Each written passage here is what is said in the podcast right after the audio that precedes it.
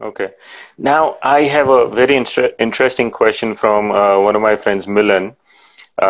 He runs a he's the king of logistics in South Gujarat. Okay. And his question is, you know, Sweden has seen herd immunity, but now the death toll is rising. So at this point, do we even know what is right, what is wrong, as far as what is the best way to counter this virus? Honestly speaking, this is once in a lifetime scenario that all of us here are seeing. Sure. Nobody knows, including the government, including the scientists, nobody actually knows what exactly is the right method. There is no right and wrong answer right now with anybody. Everybody is just using trial and error method. Talking about herd immunity, yes, it is possible to develop herd immunity, and that is what is going to happen now in India as well, because the lockdown has opened a lot. I mean, it's about to open, plus a lot of normal activities have already been resumed in all the states except the red zones and the containment areas. So already people are moving out. They have been educated about the adequate precautions they should be taking. So eventually that is going to happen everywhere. But the importance of lockdown was that the country had, you know, the country needed time to be prepared to face such a big pandemic scenario. Had India not, so I'm just talking about India right now, had India not had the PM not imposed the lockdown initially, the situation right now would have been totally uncontrollable and chaotic everywhere. So because of the lockdown, the cases have been contained to quite a manageable number. Along with it, is that what we mean by flattening the curve? That the curve is flat enough to where it's manageable.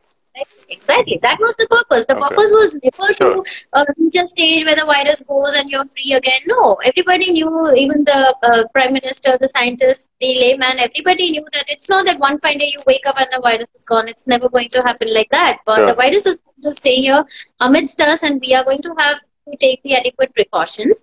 But so basically we were flattening the curve, and all the same we needed this time to make people realize the importance of taking adequate precautions. So whether Sweden did not impose a lockdown or whether India and a few other countries imposed a lockdown, there's no debate among that. The leaders did, the scientists did whatever they thought was right or the best way to deal with that particular country, considering the infrastructure and the setup. Absolutely, absolutely. But it looks like we... So eventually it's the herd immunity that's going to be effective in every country.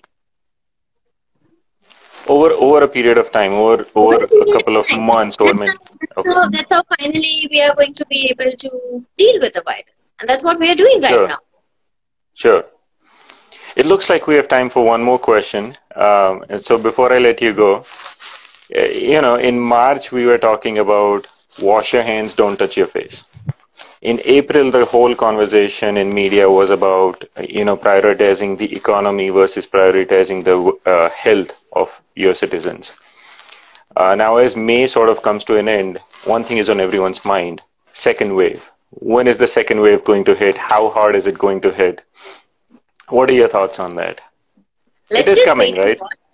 Let's just wait and watch. I mean, just as the, so I'm a very optimistic person, and I like to think just as the virus can surprise you in a negative way, it can also surprise you in a positive way. Maybe the virus eventually gets tired of harassing us and decides to finally give in. So honestly, that's just my hypothetical answer, but nobody has an answer to the question that people are asking. So there are only speculations around, and I am somebody who does not believe much in speculation. So I would rather just hold my breath, just wait and watch and just see how it goes. But yes, we are much better prepared now than what we were 2 months back. So that's so even if the wave were to hit, medical professionals like yourself are much readier and much more prepared to deal with it. Agree. And so is the infrastructure, and so is the system, and hopefully so are the politicians.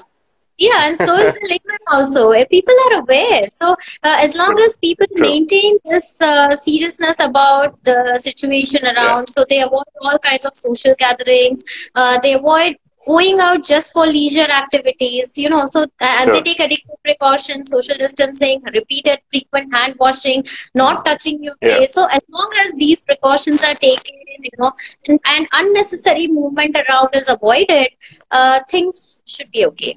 So let me just say one more thing here that among the people that become positive. So every day we keep hearing the numbers in the news and the newspapers, and today these many people turn positive. Today these many are positive. And sometimes, you know, there's a wave of panic. Oh my God, the cases are increasing. Oh my God, in my town there are so many cases. Around me, in my vicinity. Yeah, all right.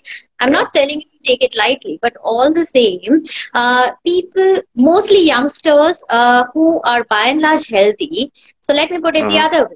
The people who are at risk are those with comorbidities. In the comorbidities, I would like to just, you know, elaborate what do I mean by comorbidities. So it's a person having obesity, diabetes, hypertension, pre-existing lung disorder, some kind of lung fibrosis, tuberculosis, active tuberculosis we're talking about, or immunocompromised status, asthma, patients on chemotherapy or radiotherapy, so cancer patients on immunosuppressive drugs, those are the patients or people who should be more concerned. And yeah, both the extremes of age group, the elderly and the young ones. They are the ones, if they contract the disease, then yes, they tend to have more severe symptoms, they tend to go more on ventilators, and then it's a downhill course a lot of time. But other than that, if youngsters like us contract the disease, we are seeing so many positive cases every day in our hospital. But most of them are recovering well, and that's the bright side of it. All the same, that doesn't mean we get, you know, casual about it. No, we need to take all the adequate precautions because, see, the problem is not that if I get it, I'll recover well. Oh, then I need not be bothered about it. You know, it's okay. No, it's not that. But if I get it, I can transmit it to so many other people around me. So I can be that spreader, and I don't want to be that. So my parents who are in the elderly group or somebody around me who is obese and with the comorbidities, they might get it through me, and you know, they might suffer very severe symptoms. So we don't want that thing to happen. But overall, among the population that gets positive, only about 6 to 10%. In fact, 10 is also huge, but around 6 to 7% is the death rate. So it's okay. We'll be able to manage it. But yes, I would like to emphasize that those people with comorbidity should be extra careful, extra cautious. They should try and avoid all the movement outside, if possible. Okay, sure. Okay. Well, thank you so much. I've definitely learned a lot. Hopefully, once this video goes on IGTV, a lot of people are able to see it, and I will share it on my IGTV as well as yours. Just a quick note. So it was supposed to be flipped, and I was, you know, but now you're hosting the live session, and I'm joining as your guest. So please save it on your IGTV so it doesn't go away, and I'm able to share it also. All right, thank you so much. I'll see you. Thank you. Bye. Thank you. Bye.